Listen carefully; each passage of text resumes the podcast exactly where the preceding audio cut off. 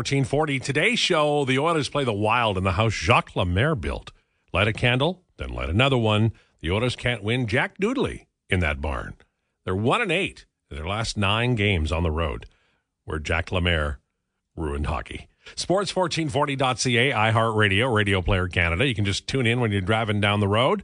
Text or call us at 1 833 481 401 1440. Numbers are playthings to me. 1 833 401 1440. Twitter at Lowetide and at Declan Kruger. The lowdown is driven by Wolf GMC Buick. New name, same great team. Find them on the corner of 184th Street and Stony Plain Road. WolfGMCBuick.com. I drive by every day. They're busy because they're great. They've got great vehicles.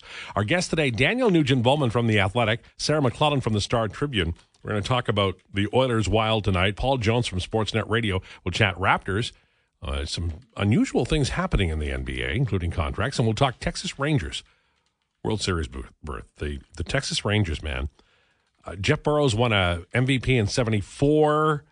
Uh, Lenny Randle beat up his manager Frank Lucchesi, mm, '78 maybe, and Ferguson Jenkins won 20 games there once. That's I. There's not a lot, and they are now in like Flynn. Love it. Okay, let's get right to it. There's a couple of things I want to talk about hockey wise. One off the ice, the other on. The Oilers are eight and one in the last nine games in Minneapolis, St. Paul. Somewhere along the line, I'm going to tell you what happened to Jacques Lemaire. When he came up in the late 1960s, he was a pure scorer, and he was a left wing. And through hard work by him and some astute coaching by Toe Blake and then Scotty Bowman, he became more of a two way center on a, a, an electric line, one of the best of all time. Steve Shutt was on the left wing, and Guy Lafleur was on the right wing, and Lemaire was in the middle. And because Lafleur was, well, he was a brilliant player, and Steve Shutt was a, a fantastic two way winger with a great shot. Lemaire could could be creative in all sorts of ways, but he also was the defensive conscience on the line along with Shutt, and it worked brilliantly. When Lemaire was finished playing hockey, he became coach, and he sort of he stifled the end of Guy Lafleur's career uh, because he wanted everybody to play shutdown defense, as you saw him play in Minnesota, the the Minnesota Wild play when he was coach, and Lemaire took took the fun out of hockey. I think uh, Marian Gaborik was was a brilliant offensive player who never really got to let loose, but it was effective for an expansion team. Now the Wild since have have become a different style of team, but they are still a frustrating team to play in Minnesota, in Minneapolis, St. Paul. So the Oilers have to overcome that. You know about the Connor McDavid injury. I want to remind you that Jay Woodcroft's to do list today is replace Connor McDavid, fix the PK, find some goals in five on five, cut down on mistakes, and find a goalie rotation that works. So, uh, you know, there's a few things going on. Probably going to have a bagged lunch. By the way, the lines are out. This is for courtesy of Bob Stauffer. They are interesting. I'm going to get my friend Declan to give his input in a minute here. Uh, Leon Draisaitl will center Evander Kane, and of course, what? Mattias Janmark on the top line. What they, what they, they crazy talk. Nuge will center Foegele and Hyman. Uh, McLeod will center Holloway and Brown. And then it's Ryan and Erne are the extras. Nurse Ceci, Ekholm Bouchard, Kulak Broberg with Desharnais. All seven defensemen dress. Campbell over Skinner in net. Sir, if you could just, you know, crack that microphone for a second. I know we're you're very busy playing your online games and making your bets. But if you could just tell us a little bit about your thoughts on the top line with Mattias Janmark being elevated to the uh, number one line. Yeah, I mean, listen, I'll keep this quick because there's nothing I, I can say about these lines that you can't say better and have more uh, information about. Listen, I think Mat- Mattias Janmark on the top line. Listen, I know we can do some good things for this Oilers team in theory. In no way is this guy a first line player, and no guy is this way a first line talent. He doesn't have the puck skill. Uh, he doesn't have the offensive zone skill to play on the top line. Listen, Draisaitl is a good playmaking center as well, but it, it's not even like he's playing with McDavid, who's a better playmaking center. He's playing with a guy who's going to, I think, have to dominate the puck to be successful. Yeah, listen, like I said, Janmark can do some decent things for this hockey club. He can't do them as a first line winger. It's it's interesting to me. Uh, Montario Holmes says, "What does Janmark have on Woody or Holland?" This uh, I've talked about this and I've written about this. I wrote about it yesterday. Daniel Nugent Bowman, our guest today, is going to talk about it as well. The option is Dylan Holloway. And what the coach is doing is deciding that he wants to go veteran over youth. What he did when he arrived here in February of 2022 was he played the kids. You know, he, he put Ryan McLeod in a feature role. He did play young defensemen like Broberg and Markus Niemelainen. And then the following year, Stuart Skinner played a ton for him in goal as a rookie. And Vincent Desharnais, although the NHL's crazy rules don't allow him to be a rookie, he was a freshman NHL player. And Woodcroft had no hesitation. This year, they they send Raphael Lavoie down and sign Adam Erne. Very specific player, penalty killer, fourth line guy, hitter and Lavoie, who has a little offensive spark, is sent down. Holloway's playing on the third line. And look, I think he's going to be fine on the third line because he's playing with um, McLeod and Brown. That's a pretty solid group. But I, I, think a more dynamic option would be to play, instead of Janmark, Dylan Holloway in the top six. We'll see how it goes. But I feel like Jay Woodcroft is abandoning what he knew, and I think he might be coaching a little differently now uh, than he did when he arrived. And I think it's a mistake because what you're doing is you're they they only have 20 men available. McDavid is hurt, but he they can't replace him. They don't have the cap room. So instead of 23, when you've got 23, the coach can say, "All right, you sit." And you are not going to play much at five on five, and yada yada yada, blah blah blah. Can't do that right now. They've only got 20 guys. Got to play them all. Mattias Janmark doesn't have the foot speed of Dylan Holloway or the creativity of Dylan Holloway. Now, I like Mattias Janmark. People are ripping him online, and I think that's ridiculous. He's a fine player. He's a good two way guy, can penalty kill. He's a veteran, and he doesn't cost a lot. He's a value contract. Score 10 goals for you this year, not bad. However, on the top line, I think that is a um, it's just a bridge too far, in my opinion. You're you're you're coaching like you don't want to get scored on, and yet we know because the offense, you know, needs to outscore the the mistakes by the defense and the goaltending on this team that that's a that's a wish that won't come true. The Oilers will get scored on tonight. Now watch, they'll get a shutout. I regret to inform you only in that it just confirms what I said before and uh, was hoping that we would not have to go through this mess I'm going to read you the note from the NHL statement on symbolic tape in support of social causes. Their word, not mine. After consultation with the NHL Players Association and the NHL Player Inclusion Coalition, players will now have the option to voluntarily represent social causes with their stick tape throughout the season. Remember when we talked about this last time and I said the crime was that the NHL had done their due diligence had made their decision, and all they had to do was have the courage of their conviction. That's all you have to do. What you do the the work, you find out what the issues are, you find out what the moral high ground is, you find out what the right thing to do is, and then you just stick with it. And people are going to have their lash at you, and people are going to get angry at you, but you stay the course because you've made the right decision. You're on the correct side of history on this. And the NHL just can't do it. They just do not have the spine to do this. The NHL takes an issue like Pride Tape, and every morning they get up and they walk outside and they do that thing, you know, sometimes you, you put your forefinger right in your mouth and you lick it a little bit, and then they put it up to see which way the wind is blowing. And then they go that way. And in the meantime, serious men who actually do take a stand Brian Burke, Connor McDavid, Zach Hyman, these are individuals who've made a stand and said, yeah, this is a good idea. And you, you turn on them when you abandon them. And you, you take what they have done, the character that they have given to the cause, and you burn it in a big, big brush fire. And then a few weeks later, you change your mind again. You're telling everybody you're not serious. The NHL does not look serious today. Look, I understand it's a multi billion dollar industry. But you, you, you can't do this. You're too big to do this. You look too small when you do. The NHL has a character issue. I've told you many times how I feel on this issue, and you can come at me, and you often do, and you probably will today. There's a bottom line here on all of this. And there's also a lot of courage being gathered by forces that are negative and evil and bound and determined to change the world we lived in, uh, live in. So guess what?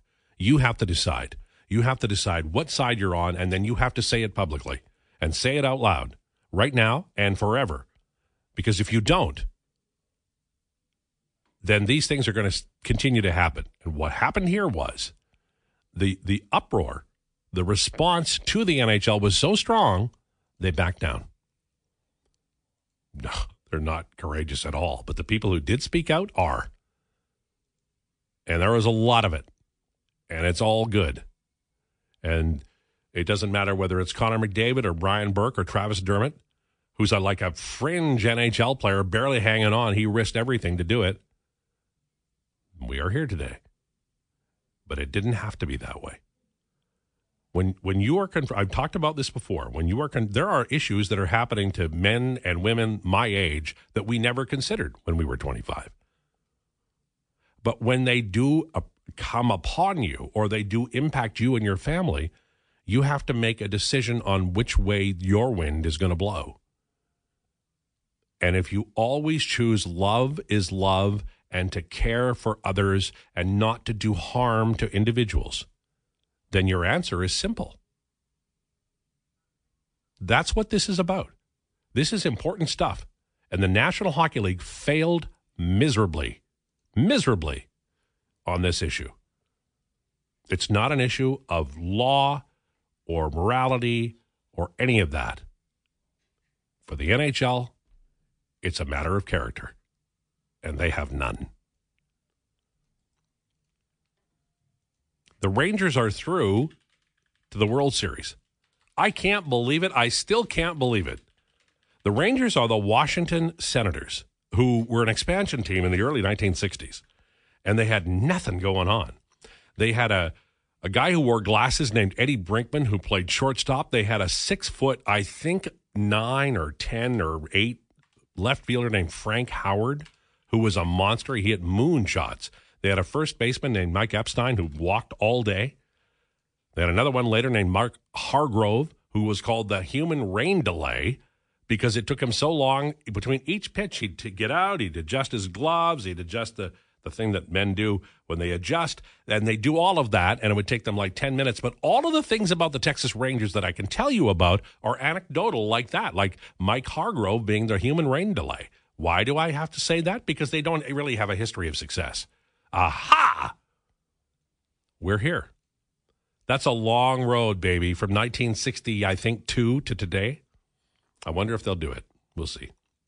Game seven. Do you you don't like game sevens? They interrupt your your week. No, I love game you sevens. don't The- lie. You the- pretend you do. the two best words in sports there's nothing better than a game seven listen like I, when it comes to sports with series my favorite series my favorite sport with a series is basketball and my least favorite is probably baseball but i'll watch a game seven of baseball every day of the week over a game one of basketball because that's how electric game sevens are You know, you you you say all this, but I don't believe a word you say. why would i lie We- we- i got i got i got no reason to lie Look, I, I I'm just mad because of your cheese. I'm still mad about your cheese take. yeah it, it it it definitely put a wall up between us but did. i mean It did. call us germany in, in 89 the way we're gonna break that thing down Oh dear. All right. So this is the show today. Sarah McClellan is going to join us in two shakes of a lamb's tail. I'm going to tell her it snowed yesterday here, and she's going to go. I am not surprised. Paul Jones will join us talk NBA season preview. What are the Raps going to do this year? We'll have NHL rumors at one. Our friend Daniel Nugent Bowman will be here at 20 after. He wrote a great article on Dylan Holloway and why he should be moving up. And then we'll have some great questions from the text line. We'll do that all through. We'll marble them all the way through. And a reminder we have two shows that feature our friend here. And I'm really looking forward to Declan's Friday Declinations, which has been running for about a month now. And then on Monday, brand new feature, Mama MMA. Tell them what it is. Yeah, so essentially every Monday, I think we're going to take a little uh, 20 minute segment here. I'm going to Tw- 20 recap minutes? What the hell? 15, 15, maybe 10, maybe even less the way the way Lowetide reacted. But we're going to take some time. We're going to recap the weekend in combat sports. We're going to look ahead to the next week in combat sports. We're going to keep it pretty generic, pretty simple. I don't think we'll go too in depth or intricate just because it is such a niche sport. Uh, but we're going to have fun with it. We're going to hopefully uh, get get some get some information out there, uh, give the people what they want to hear, and I'm really looking forward to it. Well, I am too because it means I can get a cup of tea down the way. I can talk to the people who come and wave to us, and I can generally just be a you know yeah, lazy, you, lazy man. No, you can take the day off, and I'll probably be so zoned in, like my eyes will be rolled in the back of my head. I won't even see you Look, flutter out of here. So I'm halfway out the door already. You do not have to hurry up this process. It's already underway. It's only a matter of time now. Okay, I'm getting greedy. You're right. I'll slow it down. You're right. Sarah McClellan on the way next. This is the lowdown with Lowetide on Sports 1440. It's the lowdown on Sports 1440 with the Eagles on Twang Tuesday. There's a reason I played that song. I'll get to it in a second. Time for In the Community, brought to you by United Sport and Cycle, where you can save up to 35%. United Sport and Cycle, your home of hockey for over 95 years. Speaking of In the Community, joined now by Sarah McClellan from the Star Tribune to talk about the Minnesota Wild. Sarah from Edmonton, so when I say it snowed last night, no problem there. Grew up in Arizona, so when I play a song with Winslow, Arizona in the lyrics, she'll understand that too. Welcome to the show, and thank you for being on. How you doing? I'm good. So let me ask you because I, I feel like the Wild are off to a much better start than the Oilers, but in reading what fans are saying online and some of the reporting, there's uh, still room to grow here for the Wild. What's the general feeling of the team five games into the year? You know, it's kind of been one step forward, one step back. They've kind of been stuck in neutral, and you know, I think obviously their record reflects that. They're two, two, and one, but um, you know, it'll, it'll look like they'll turn a corner, they'll have a really positive performance, and then it's kind of back to square one the next game. They just they haven't been consistent, um, you know, kind of really to generate any early season momentum. So it's just it's kind of ho hum around these parts, and so um, you know, I think obviously this is the beginning of a challenging week for them. They're going to go on the road after this and play three and four out east. Um, so maybe this is the backdrop for that. But I, I, I think, you know, just finding some consistency in their play, um, getting rid of some of the issues that have been pestering them, namely in their own zone. They seem to be scoring enough goals to win, but they're just not winning, you know, on a regular basis. And uh, a lot of that it has to do with what's happening in front of their own net. But they're not at full strength, which obviously the Oilers can relate to. Um, so I, I don't think it's mirror images across the ice tonight, but two teams that you know haven't had their best start. They're not at full strength. Um, so I, I think it'll be interesting, kind of maybe a, a battle of desperation tonight. Who wants it more, considering their circumstances, and you know maybe needing a game to just kind of turn it around and get going in a positive direction. An overlooked part of the Minnesota Wild story, not by you, you you talk about it often in your reporting, but but I think that people do forget things and the the Dean Evason era has included uh, seasons of 53 and 46 wins. Uh, all the while, or most of the while, with with uh, Zach Parise and Ryan Suter's uh, you know buyouts on the books, and that's a massive, massive part of this. Some good work is being done there, and maybe sort of underrated because of the amount of dollars that are on the books without actually helping there. Yeah, I mean they're at almost 15 million for those combined cap hits um, this season. Can you imagine what 15, you know, almost 15 million can get in today's NHL? The type of player or players or impact that that money could be devoted to. I think it really would obviously change the complexion of this lineup. But having said that, like you said, they've still found a way to be competitive. Um, you know, and I think that's ultimately, you know, the path they're going to be on this season as well is just finding a way to be in games um, that's kind of been their bread and butter over these years. You know, they're perennially usually good in their own end. Um, you know, they have opportunistic scoring typically. They get enough offense to win, and um, they're tough to play against. And I think that's been able to, main, you know, still maintain the identity of this team, even though there really is a big chunk of their budget that's unavailable to them to invest into their into their lineup. Um, and it's going to stick around. You know, they're going to still have to deal with these buyouts um, next season as well. So uh, it, it does make you wonder, you know, what could be, um, what could this team look like if if that money was going into the roster? But you know, on the flip side, you're right. They've still found a way to continue to make the playoffs. It's been a lot of first round exits for this group. That's kind of the big Achilles heel, I think, for this organization where they're at in their life cycle is okay, they're a playoff team usually every year, but you know, not much further success than that. Um, but yeah, it's it, it's just it's gotten a, a steeper number obviously over these last few years since they had the buyouts, um, since they exercised them on Ryan Suter and Zach Parise, and you wonder, you know, especially then the other factors. The cap hasn't gone up much. It's kind of been a flat cap era of late. Uh, what they could look like if they had that money, but it's just, you know, it's just not something obviously players can control. The coaching staff, they're they're there to to win and you know put a product on the ice with the personnel they have, and so that's very much a reality. But that's the bigger context at play here. I think that that what if question. Sarah McLellan, our guest from the Star Tribune, talking about the Minnesota Wild, and uh, you know it's funny that all the money burns off the books when Leon Draisaitl and then Connor McDavid are free agents. People keep texting me and saying no NHL team can afford to sign those guys. I think that the teams would make room for them.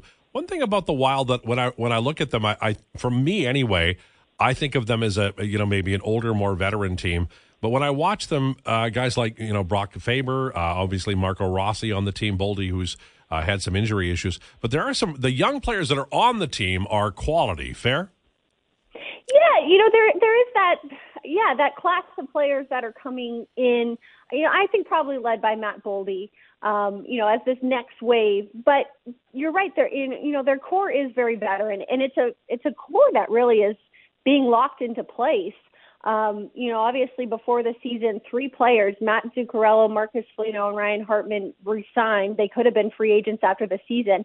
So this Wild team has kind of looked the same for the last handful of years, and they're going to continue to look the same. But you're right. You know that that there is an opening still. I think, or there has been, to get to the point now where there are some younger players on this team, and they're carving out um, bigger roles. Like I said, Matt Boldy. I mean, Kirill Kaprizov is in year four. Um, you know, I'm not sure if he really still counts as, as, as a youngster in this league. I don't think so. Um, but still, four years. Um, and even someone like an Eriksson Ek, a, a Joel mm-hmm. Sinek, I mean, he's he's been around now this team for a while, but um, you know, I, I think when you think of the long term, you know, the the veteran crew of this team, um, you know, he doesn't have the experience of a Jared Spurgeon or, or, or Jonas Brodin necessarily, but he's become embedded in this team. So they, they kind of have that cross section, that mix. And another young player, you know, a rookie besides Faber on this team this year is Marco Rossi. He was the ninth overall pick in 2020.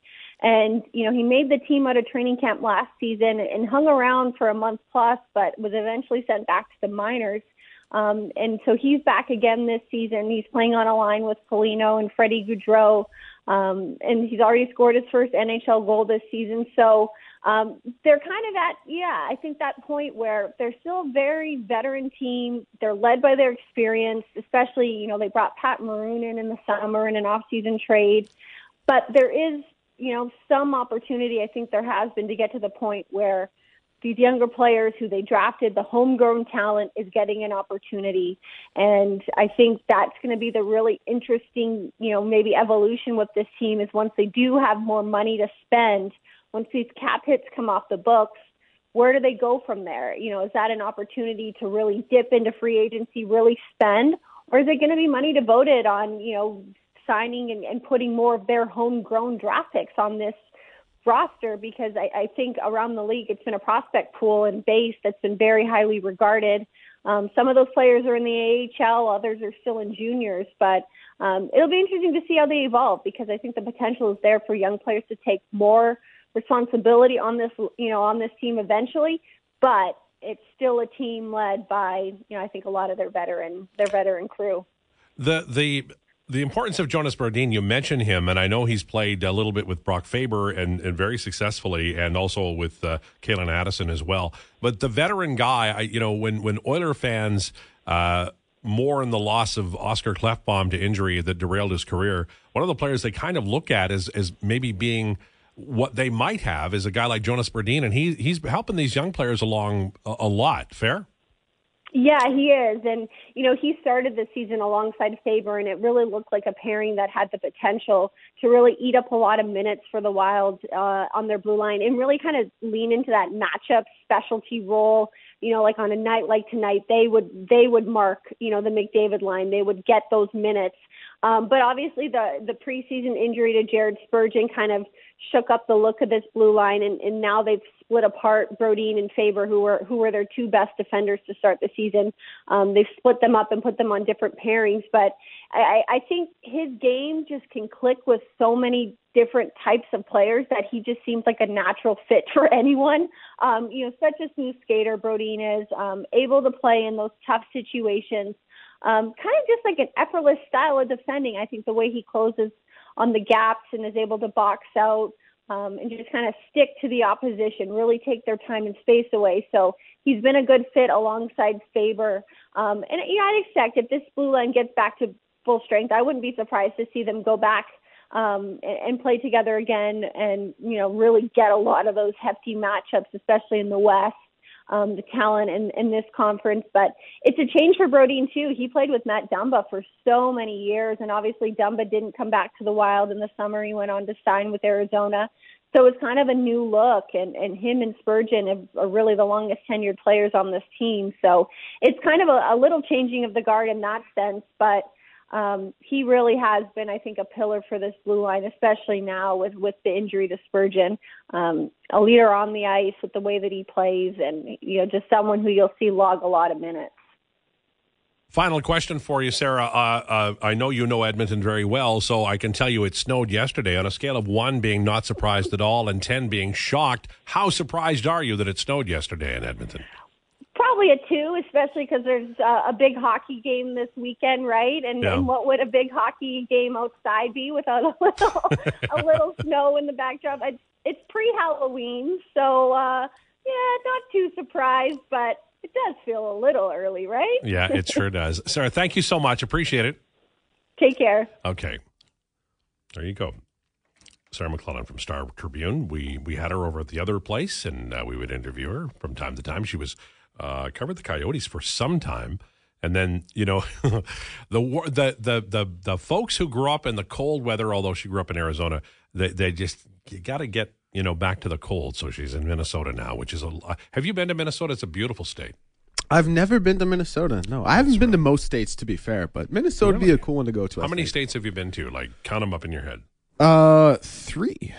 Wow. Yeah, just three. So that would be Idaho, uh, Washington State, and California. You got one of them. You got one of them. Been to California, mm-hmm. Nevada. Oh, of course. Vegas. Come on, what are we doing? And Montana.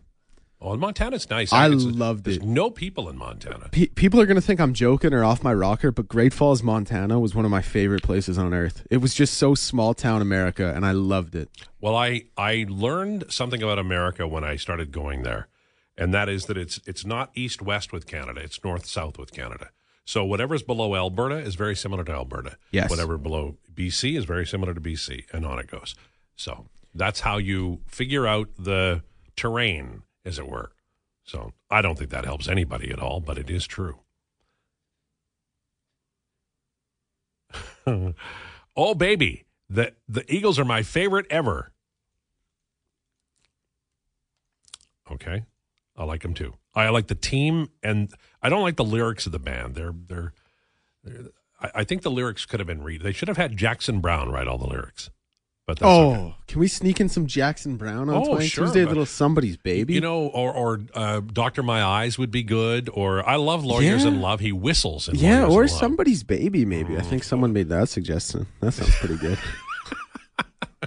so so we can make an exception because although it's, it's not really Twang Tuesday, uh, it is a Jackson Browne song, and we all love Jackson Browne, I think. Anyway, so I I'm assuming I'm going to hear that pretty soon. Is that what you're telling me? No, no, I can't get off the rails on Twang Tuesday. I've I messed it up last week in the first break, not playing a not playing a country tune, so I got to stay on track here. Okay, uh, Sam from Vancouver said, "Is there a chance the players don't want it enough?"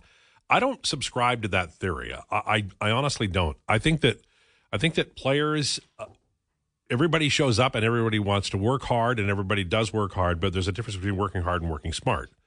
And players are working hard. You know, sometimes a guy will get out on a long shift. and know people are mad at Leon because he was out too long. Yeah. But it's, you know, he was staying out too long because he was trying to score a goal to end the game. So I don't, I don't buy that. I like, I, I, I think people want to say that hockey players or athletes are lazy, but I don't think that argument really resonates. Not for me, anyway. I think they all really do try hard, but mistakes are part of the game, and execution and consistency are the things that are rewarded the most for good reason. So the Oilers have not been executing, and they have not been consistent, although you could argue they've been consistently poor with and without the puck, but I know that you're hoping that they're going to. I I want to see. This is what I would like to see. I would like to see Evander Kane and Connor Brown play up to their cap hit, and I'm not ripping them for their cap hit because they clearly were worth those dollars. Although Brown doesn't have a high cap hit, but he will in a minute when his bonuses hit, and I'd like to see that. But I don't think it's a matter of them not working hard. I think in Brown's case, he's coming back from a year off, and in Kane's case I'm just not sure that he's going to sh- ever shoot the puck like he used to. He's shooting the puck half as often as he did a year ago at five on five. And one of the big parts of it, big man, uh, extremely intimidating as a as a player on the ice. But that shot is what gets him paid. And we haven't seen a lot of. We saw it once or maybe twice in preseason. Haven't seen it in the regular season yet. And that's what the Edmonton Oilers should be and are looking for. On the way, Paul Jones, we're going to talk about the NBA. This is the Lowdown with Lowetide on Sports 1440. It's the Lowdown on Sports 1440, Twang Tuesday. No snow that I saw today, but there's, some memories hanging around from yesterday, and I suspect it'll it'll be here a while. April. Stop it. Paul Jones joins us now from Sportsnet Radio to talk Raptors and NBA. Thank you for joining us. We're just about ready to under, get underway. Are you all ready? You've got your spreadsheets ready to go? Yeah, I'm. I'm. I'm afraid though. You're talking about snow. It's we got 21 degrees here. I'm just north of the city, and I, am looking to get out and sneak nine in before I hunker into my uh, pregame prep tonight. But snow. Don't tell me that. Well, look, the government gives good weather out there. We get the, we get the bad stuff. That's how it works, man. It's it's all it's gotta, all controlled. Got to bring your latitude down, brother. I mean, you know, you're way you're way up there. I I, I did have the opportunity to get to uh, the lovely province of Alberta this summer a couple times for the CEBL. Oh yeah, our uh, our Canadian Elite League that is doing so well and makes me feel so great that our Canadian kids have a place to play. It was the league that I needed about 40 years ago, yeah. but um, it, it's it's awesome. I, and and the good thing was, you I could tee off in Edmonton at six o'clock and still get my round in. yeah, it's true. You're right about the CBL. It's a great ball, number one, and it, it is it, it's helping develop players, even if they don't make you know the NBA. There's lots of other leagues, and and uh, even at that level, if that's as high as you get, that's still a, a nice item on a resume and a story you can tell your grandkids. Yeah, you know, and and as I said, uh, you know, 40 years ago, like there were so many great players in what was then the CIAU, and you, you know, you you get out of university, you you leave high school at 17 or 18, you play four years of university, you're just starting to develop physically, really understand and learn the game, and then uh, you know they shake your hand, pat you on the back, out the door you go with your degree, and there's nowhere to play. And so this this I think this is terrific, and I always tease the commissioner Morreale as a, an ex uh, Hamilton Tiger Cat as an Argo fan that hey man, you probably got a couple of Grey Cup rings that belong to my team, but it's okay. I'll forgive I'll forgive you because you started a great basketball league. There you go.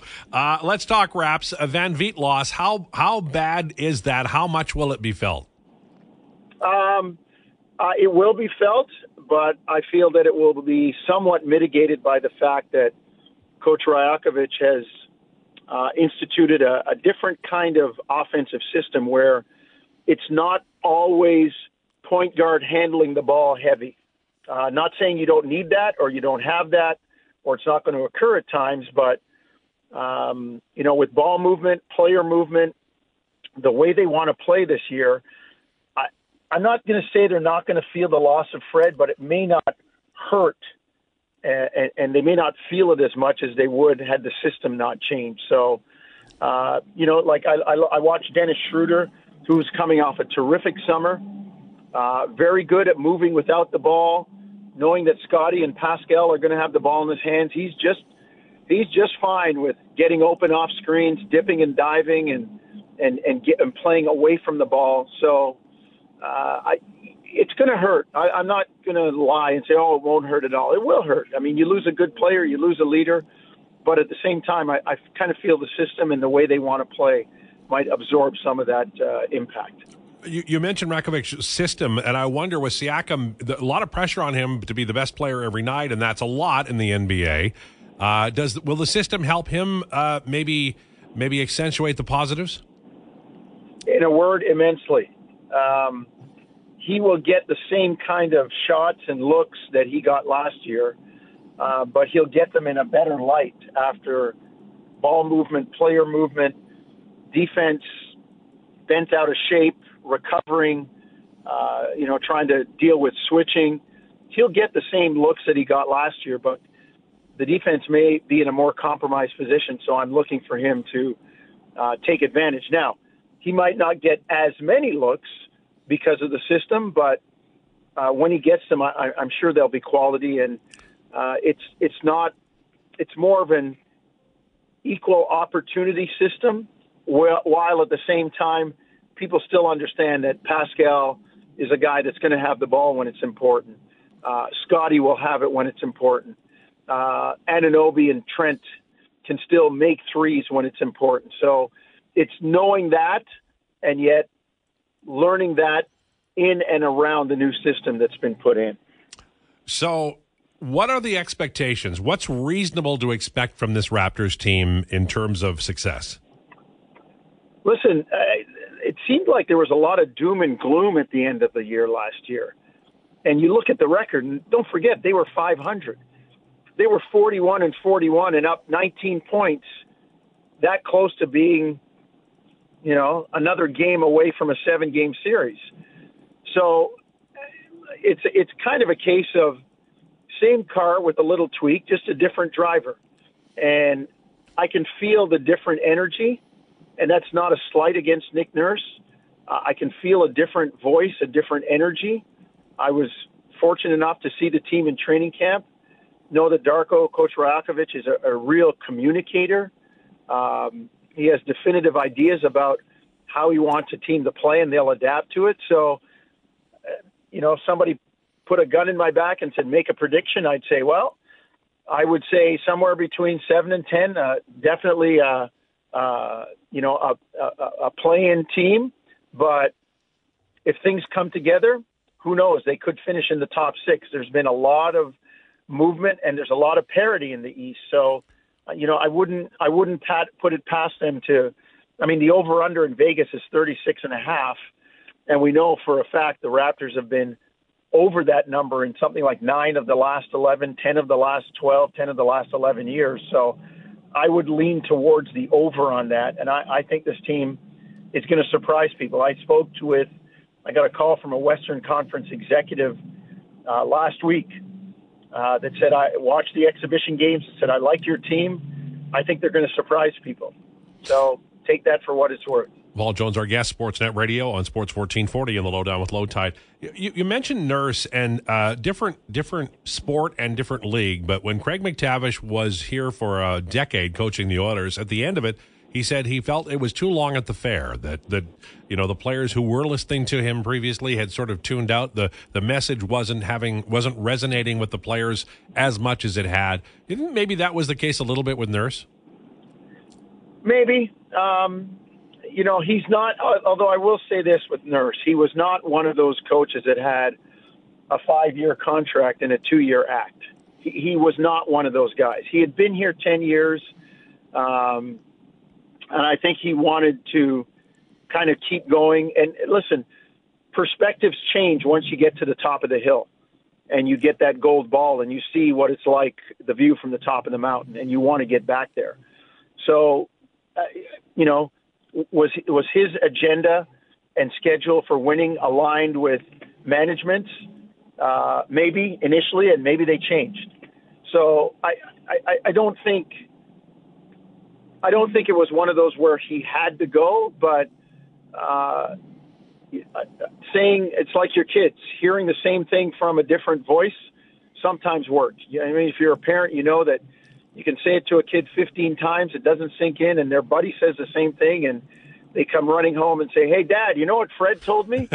and you kind of throw your arms up and go, "What? Like, am I, you know, what am I, uh, you know, chopped liver?" So um, we'll see how it is this year. There's de- uh, definitely a different energy around the team, no question. So, uh, final one for you, and this is about my uh, 76ers because I, I uh, Harden isn't, you know, I, and I like I get it. I know what happened in the summer, uh, and and um, you know, obviously Embiid is the the straw, but I, I you mentioned about you know seven to ten, and it's sort of up in the air, and the 76ers are a team that that you know not so long ago I was thinking that you know would make me maybe make that next step. What do you see in the 76ers and and you know again, you know, I guess this started with Simmons, but it seems like every year they're sort of, you know, well, if they get everybody together and can get them all in practice, maybe things will work. But it it seems a little chaotic to start the year. Yeah, it is, and the Harden situation is not is not helping things. But I will say this: Nick is really good at dealing with uh, kind of tumultuous situations and and guys in and out of the lineup and listen, when Kawhi Leonard was in Toronto, he had two teams one that played with Kawhi and one that played without him. And the next year, when Kawhi left, that team was third in the East, uh, sorry, third in the NBA, second in the East when COVID shut the world down. Yeah. And I would have loved to have seen that year play out. And Nick is pretty good at that stuff. And while some people are predicting doom and gloom uh, in Philly, and uh, you know he shouldn't have taken the job, he should have waited for another one he's he's not bad in situations like that. So, I mean, I, I listen. I think Milwaukee and Boston are a cut above in the East, and I think Philadelphia is in that next tier. And it's about Nick's kind of relationship with Joel Embiid and how he gets the guys to buy in. And you know, you hear good things from some of the players. Tobias Harris saying he's excited for the year. Um, you know, uh, just knowing the way Nick's going to play. It's fun. He, he, he, the guys have fun in the way he wants to play. So uh, I, I wouldn't, you know, if I'm a Sixer fan, uh, I would be cautiously optimistic, put the James Harden stuff in a package and put it to the side. Uh, but at the same time, you know what kind of town that is, and if things go sideways, they can be merciless. So uh, I, I, I, I'm interested to see what Nick's going to do, and I'm I guess I'm cautiously optimistic for him. Paul Jones, thank you for this. Really appreciate it. Pleasure. All right. Paul Jones, Raptors radio man, TV for NBA TV, play by play for women's Olympic basketball. Great guy, real gentleman. Looks way better in a suit than I do. I want you to know that. Wait a minute. You already did. All right. Uh, NHL rumors and Daniel Nugent Bowman coming up. And we've got a lot of questions from you, a lot of suggestions too. Uh, how's about Lovesick Blues by Hank Williams? Well, that's going back a ways. Did Woody double down on Janmark after your article? Well, I look, I think they had that in the plan. I don't think my article had anything to do with it. But I and Daniel Nugent Bowman, we're going to talk to him. He wrote basically uh, uh, the same thing about about Dylan Holloway. It's time for him to play. Now I said play Holloway on the top six. Um, the coach has him in the top nine. Uh, and I very much doubt that my article had any any impact on his decision making at all. Just wanted to give out a shout out to my Vikings. Huge game, the O line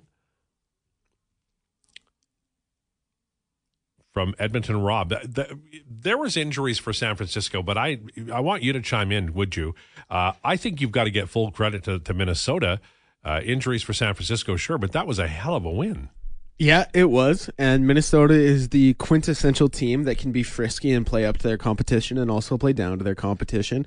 Uh, as well as Minnesota played. Listen, I touched on this a couple week ago a couple weeks ago, excuse me, I think Brock Purdy has been fraud checked to a large degree. I think Brock, Brock Purdy, when he doesn't have his Avengers of uh, all pro teammates out there, he looks like a pretty average quarterback. We saw it again against a Minnesota team that stepped up, and I give them all the credit in the world, but I think a big part of this as well is Brock Purdy not being that, uh, that team leading quarterback we thought he was. Uh, you've used that a few times fraud check. Is that a new phrase that kids are using? Uh, I see it get tossed around quite a little good bit here. Uh, I like it. I think it's I think it's very apropos for a lot of situations. I think it, it fits in nicely, and I think this is again this is another perfect uh, perfect area to use it. How many times has your girlfriend used it on you? Uh, never. I, don't, I don't think she's ever heard the phrase. I think it's generally a little more little more streamlined to sports. Okay. Yeah. I thought you were going to say generally a little more hip. And I'm like, No, she's "Oh, pretty hip. Where are you going, sir? um, Kane isn't shooting as much because it's not the same situations. We haven't had good possession. We haven't bullied teams with offense and power play, and the lines get changed every day. How's anyone supposed to figure out anything out? We've tried this before. Uh, if a, if an NHL player on a skill line has his five on five shooting, like like gross shooting, his his uh, uh, total shots per sixty halved, that's a lot. You know, possession is one thing. That he's just not shooting the puck. And that might not be it might be because he's not getting to situations. It might be because he doesn't trust his shot. Whatever it is, maybe he's not getting the puck through. Does have had trouble there? It's an issue. You can't you just say, well, it's the whole team. Sure it is. But Evander Kane is paid to score goals and shoot the puck on net and have, you know, eleven percent of them go in. I don't know what his shooting percentage is, but I'm sure it's over 10 and maybe by a lot.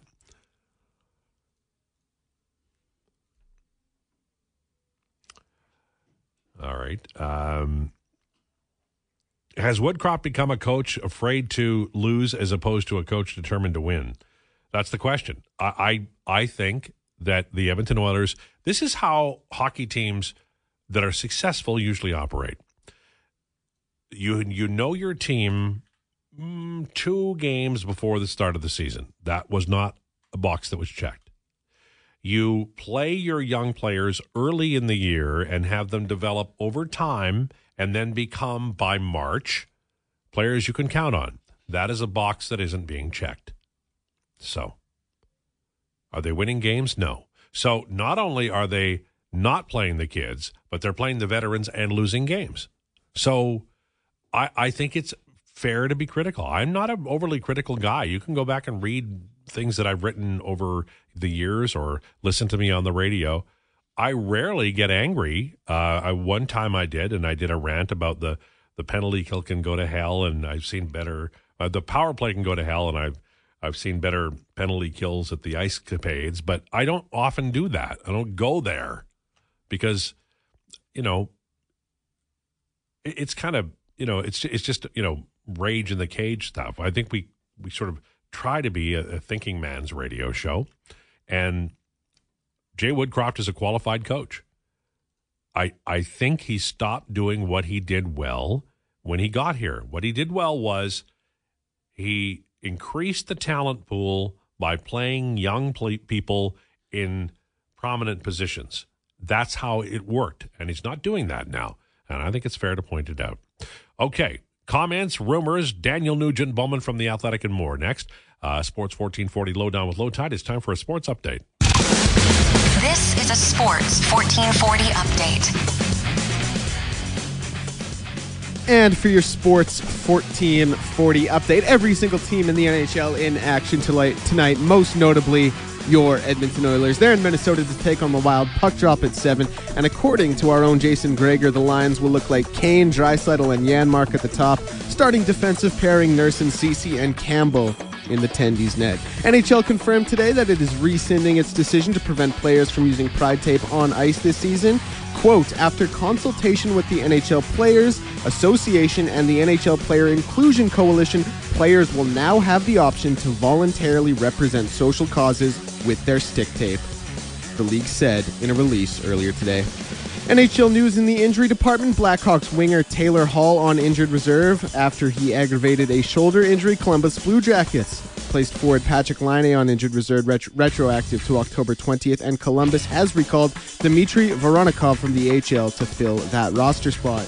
Canadiens defenseman David Savard is out indefinitely with an upper body injury as well. NFL news The Los Angeles Rams released Brett Maher two days after the veteran kicker missed three crucial kicks in a loss to the Pittsburgh Steelers. The Rams planning to sign former Indiana, Indianapolis Colts kicker Lucas Havrisik off the Cleveland Browns practice squad. For all the UFC fans, Bud Light is back as the official beer sponsor of the UFC with a six year, nine figure deal, the largest sponsorship deal in UFC history. AJHL action, two games today, including one going right now. Drumheller leads Olds 2 1 during the first intermission, and later today, it's going to be Grande Prairie and Whitecourt at 7 p.m. Two best words in sports. Game 7 in the NLCS, the Phillies and Diamondbacks. That one goes just after 6 today. I'm Declan Kruger, and this has been your Sports 1440 Update.